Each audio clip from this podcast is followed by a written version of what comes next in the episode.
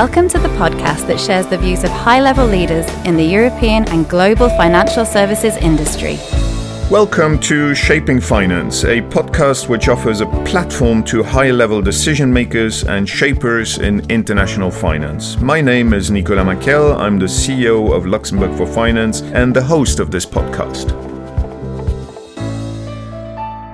I'm particularly pleased to welcome today my friend Michael Cole Fontayn.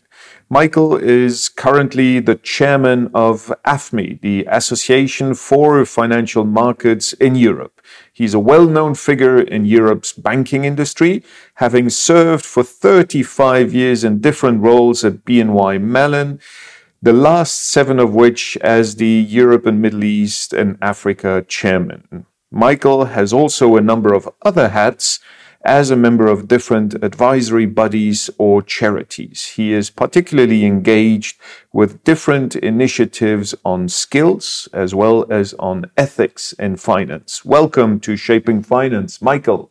A huge thank you, Nicola. Delighted to be with you. So, AFME has been set up, um, in fact, during the global financial crisis as a representative body for wholesale capital markets financial services firms in Europe. Could you provide us a little bit of context as to why AFME was founded and what it seeks to achieve?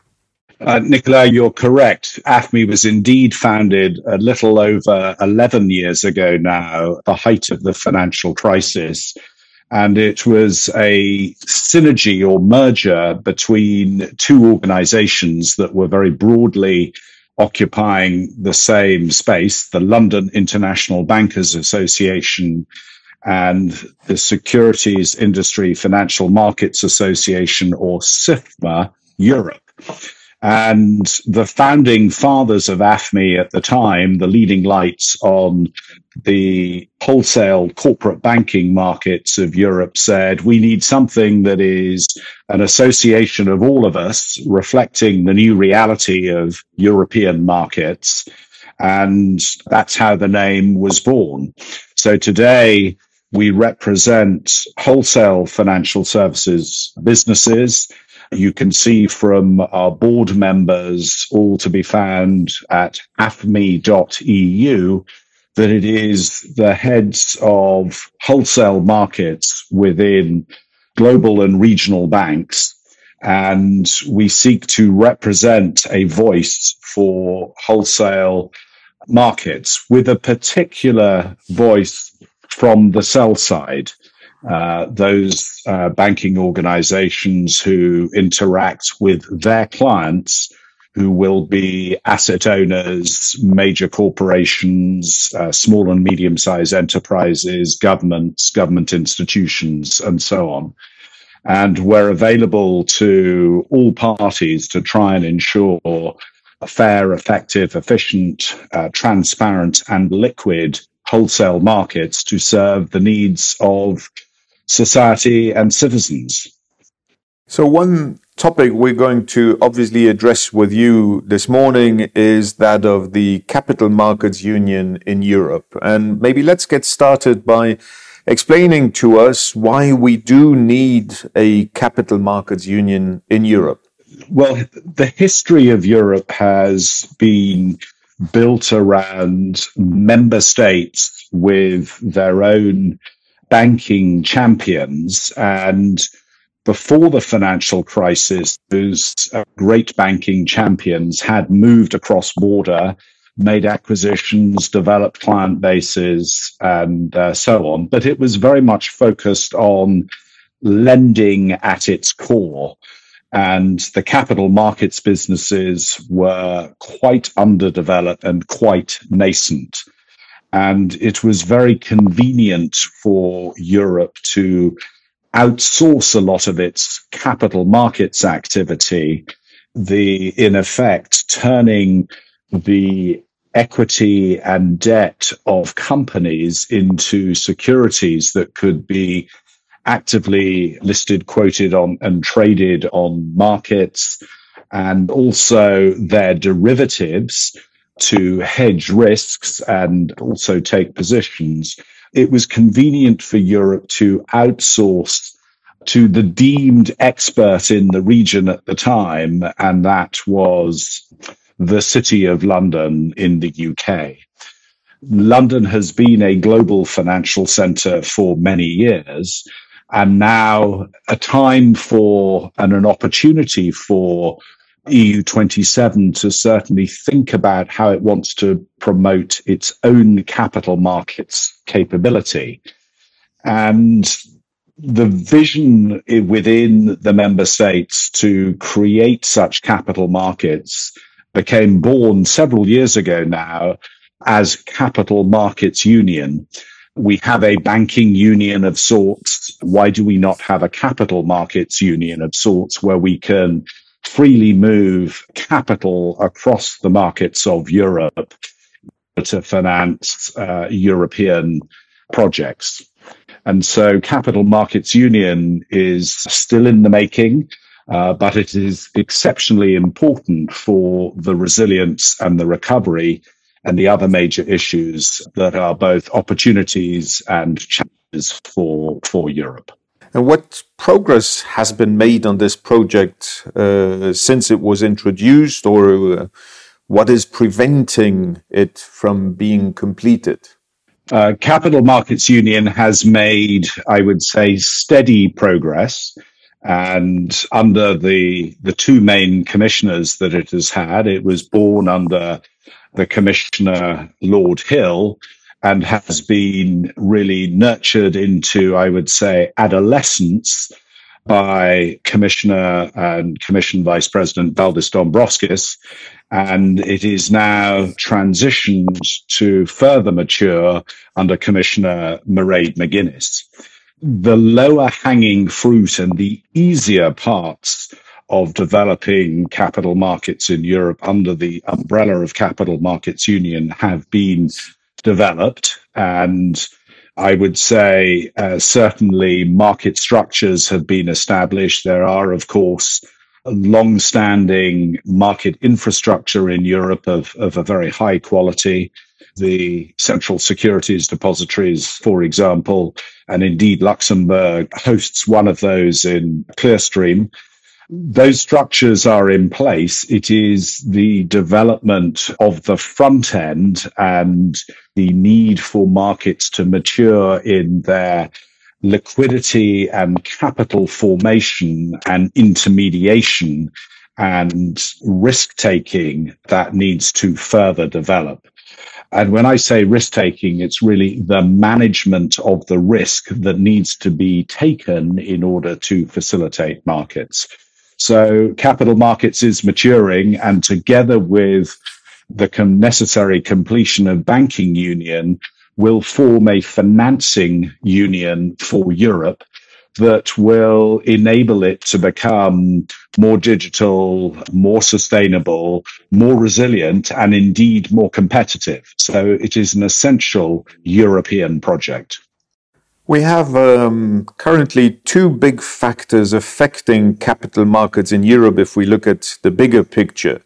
One on is the long-term low interest rate environment that has persisted since the end of the last financial crisis. And the other is the short-term impact of the coronavirus pandemic and the public support measures to combat it. How do you see these two factors affect the urgency of the Capital Markets Union project? Nicola, I would say there are three issues facing Europe that have given rise to these market conditions. And of course, we are still dealing with the European angle to the hangover from the great financial crisis. But the three issues we're dealing with is, is clearly a health crisis as a result of the pandemic. We're dealing with a financial crisis that has arisen as a result of the pandemic. Uh, and we're dealing with a climate change transition challenge that will turn to a crisis if we do not manage it and invest in the management of the transition with urgency. And all of those three are competing at a time for the attention of policymakers. And I think we need to really commend the policymakers in Europe, uh, particularly the official financial institutions, both the ECB and the wise heads at the member state central banks, who have collectively worked to introduce monetary policy, at times very innovative monetary policy, in order to execute the policy response across the member states, particularly the 19 member states who are using the euro and part of the euro financial system in order to build a uh, monetary bridge to support uh, businesses and citizens during these exceptional times. As you say, that has led to extraordinary uh, central bank intervention in markets, the uh, purchasing of a significant percentage of available sovereign and sometimes corporate and other related bond portfolios. And that has led to, at times, significant dislocation in interest rates, at times significantly negative interest rates or distorted interest rates that have distorted attitudes to risk. And the sooner we can normalize monetary policy, the better. Certainly, the member state governments have acted with, in many cases, uh, very aggressive fiscal policy to support their economies at a national level.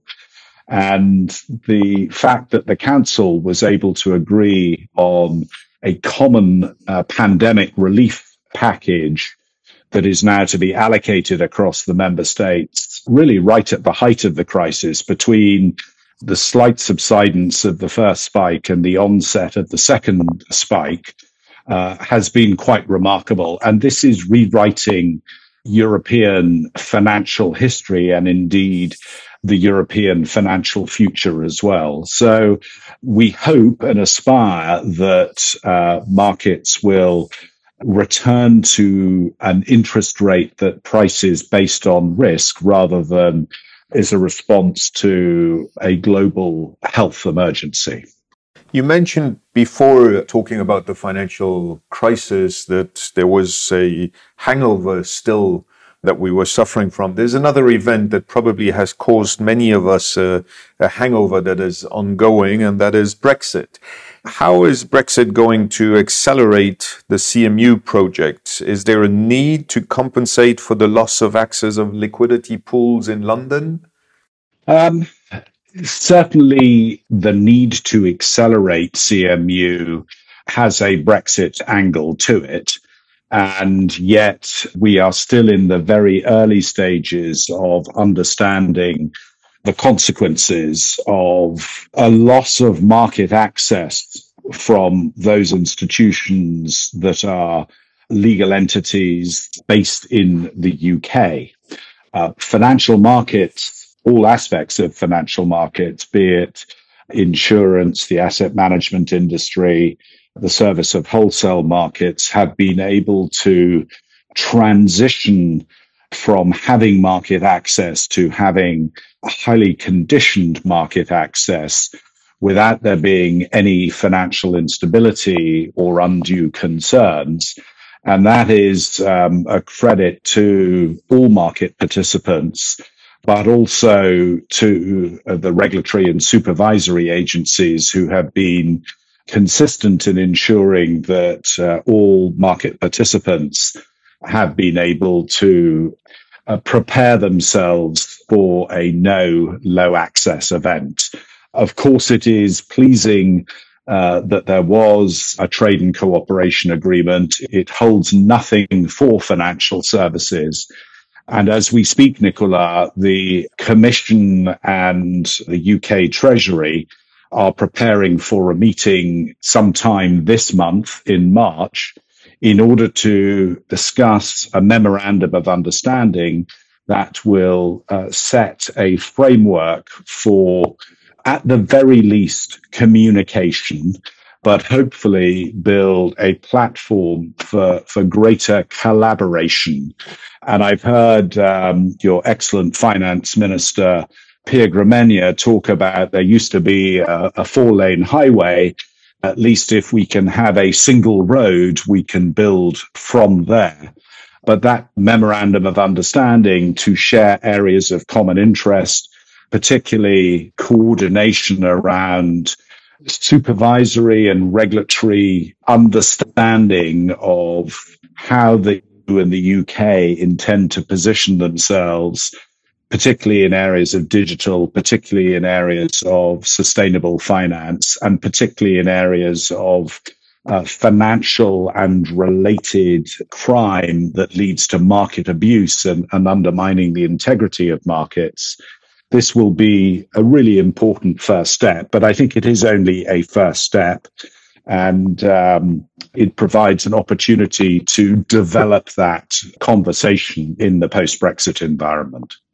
There are obviously quite a lot of topics that we would need to continue our dialogue between the EU and the UK on. And uh, I salute, by the way, the fact that uh, you, as a Brit, are chairing AFME, an association for financial markets in Europe, that shows that uh, should anyone forget, Britain is still part of Europe, and we can certainly use and leverage the expertise that is available in London.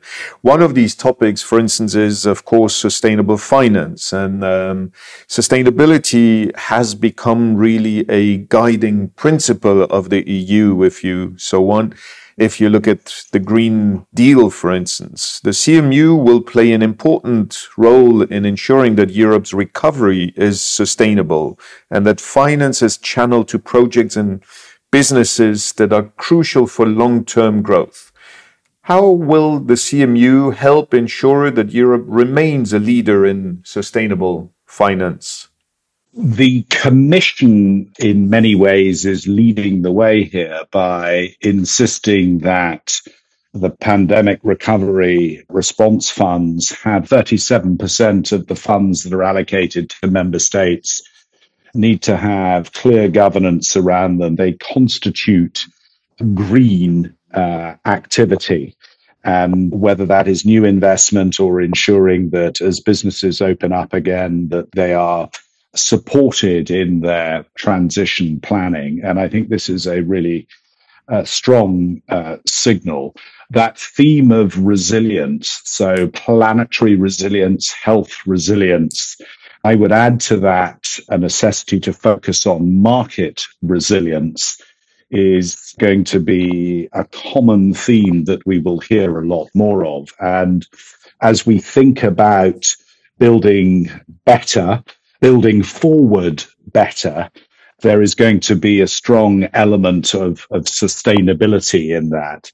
There is, in particular, a need to recapitalize, or shall we say more accurately, re equitize so much of the global economy. And certainly in Europe, the core of the European manufacturing base is built around small and medium sized enterprises and we need to ensure that uh, access to capital is enabled.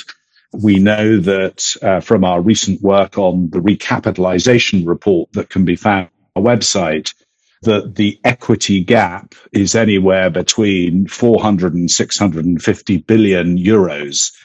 And this is as part of uh, in excess of a trillion dollars of recapitalization that needs to take place throughout Europe and the member states. And at the core of that will be this theme of government support uh, will be available, but uh, prove your sustainability credentials, prove that you're building resilience, resilience of supply chains, resilience of carbon emissions, uh, reduction into your activities and your future plans.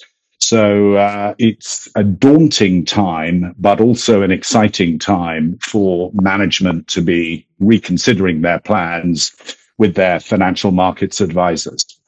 Let's change a little bit away from the Capital Markets Union. In my introduction of you, I highlighted your work on ethics in finance. What can you tell us about this part of your activity? During the great financial crisis, the industry of which I have worked in for nearly 40 years now, behavior left uh, a considerable amount uh, to be desired and the re-regulation of financial markets has been an ongoing theme of, of the last several years. And my own belief that it takes a very long time to build trust and it is very easy to destroy trust. And the financial crisis and the evidenced behavior of uh, some institutions destroyed trust. And I believe that we have to regain that right to be professional. Becoming professional is about developing the knowledge, the qualifications, the education, and indeed the continuous skills in order to be able to give great advice to clients. And I privileged to chair an organization that is dedicated to ensuring knowledge, skills, and behaviors, so integrity and ethics, called the Chartered Institute for Securities and Investment, that runs qualifications for financial professionals in the securities markets, both buy side and sell side. And uh, that institution is uh, very much enabling individuals to regain and, and recover their professional status.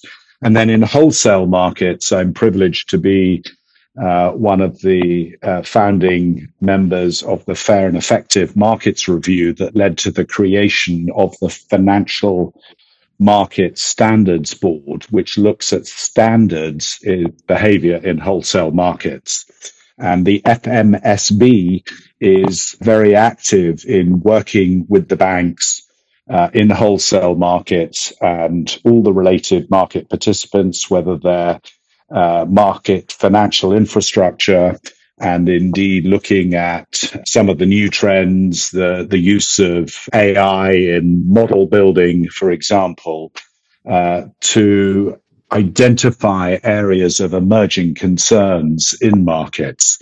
And uh, certainly there is um, a lot of good work that goes on in that organization. Uh, these standards and, and statements of good practice that are, are issued are voluntary, uh, but certainly uh, the regulators are increasingly taking note. And indeed, the FX Global Code that was worked on jointly between the Global Financial Markets Association and the Financial Markets uh, Standards Board was an early example of how standards of adherence to market integrity can be implemented in, in global markets. So um, hopefully this is all contributing to building back trust and uh, allowing the citizen saver, investor, depositor, pensioner, current and future to feel comfortable about investing their hard earned salaries and savings into financial markets. And all of this will help to build the capital markets union. Important work indeed, Michael. So we come to the end of this podcast. And I always ask one last traditional question, which is more on a personal level, namely whether you have had the opportunity lately to read a book that you would like to recommend to our audience. Uh, thank you, Nicola. Well, I haven't read it yet, but I'm halfway through, and it is uh, Bill Gates's latest book on how to avoid a climate disasters. And he uh, begins to talk about, in quite simplistic and very accessible ways, his areas of concern and his suggestions um, as to how and where uh, we can begin to think about solutions and breakthroughs and how both at an individual and a government level we can focus on changing behavior. And he focuses our attention very much on uh, the total global emissions. It's uh, 51 billion of uh, CO2 uh, tons of uh, emissions of CO2 that are taking place, and perhaps an area where we are perhaps under focused, largely because it's the harder area. But it's the greenhouse gas emissions that come from the making of steel, cement, and plastics is an area. And as we think about building forward better, we're going to be spending a lot in Europe on infrastructure. That's a lot of cement, a lot of steel, and probably there'll be a lot of plastic as well. And we need to think about how we can uh, manage the emissions. So I commend this book to you. I'm about a third of the way through it. How to avoid a climate disaster, Bill Gates. Well, that's very good to hear because it's right on top of my to read pile, and I really look forward to uh, starting it. Well, thank you very much, Michael, for sharing your insights with us this morning. Thanks also to our listeners who have tuned in again to our podcast. In our next episode, I will be speaking to Rolf Strauch, the chief economist at the European Stability Mechanism. To stay up to date with our podcast, please feel free to subscribe on iTunes, Spotify, or Google. You can also find more information on our website, luxembourgforfinance.com.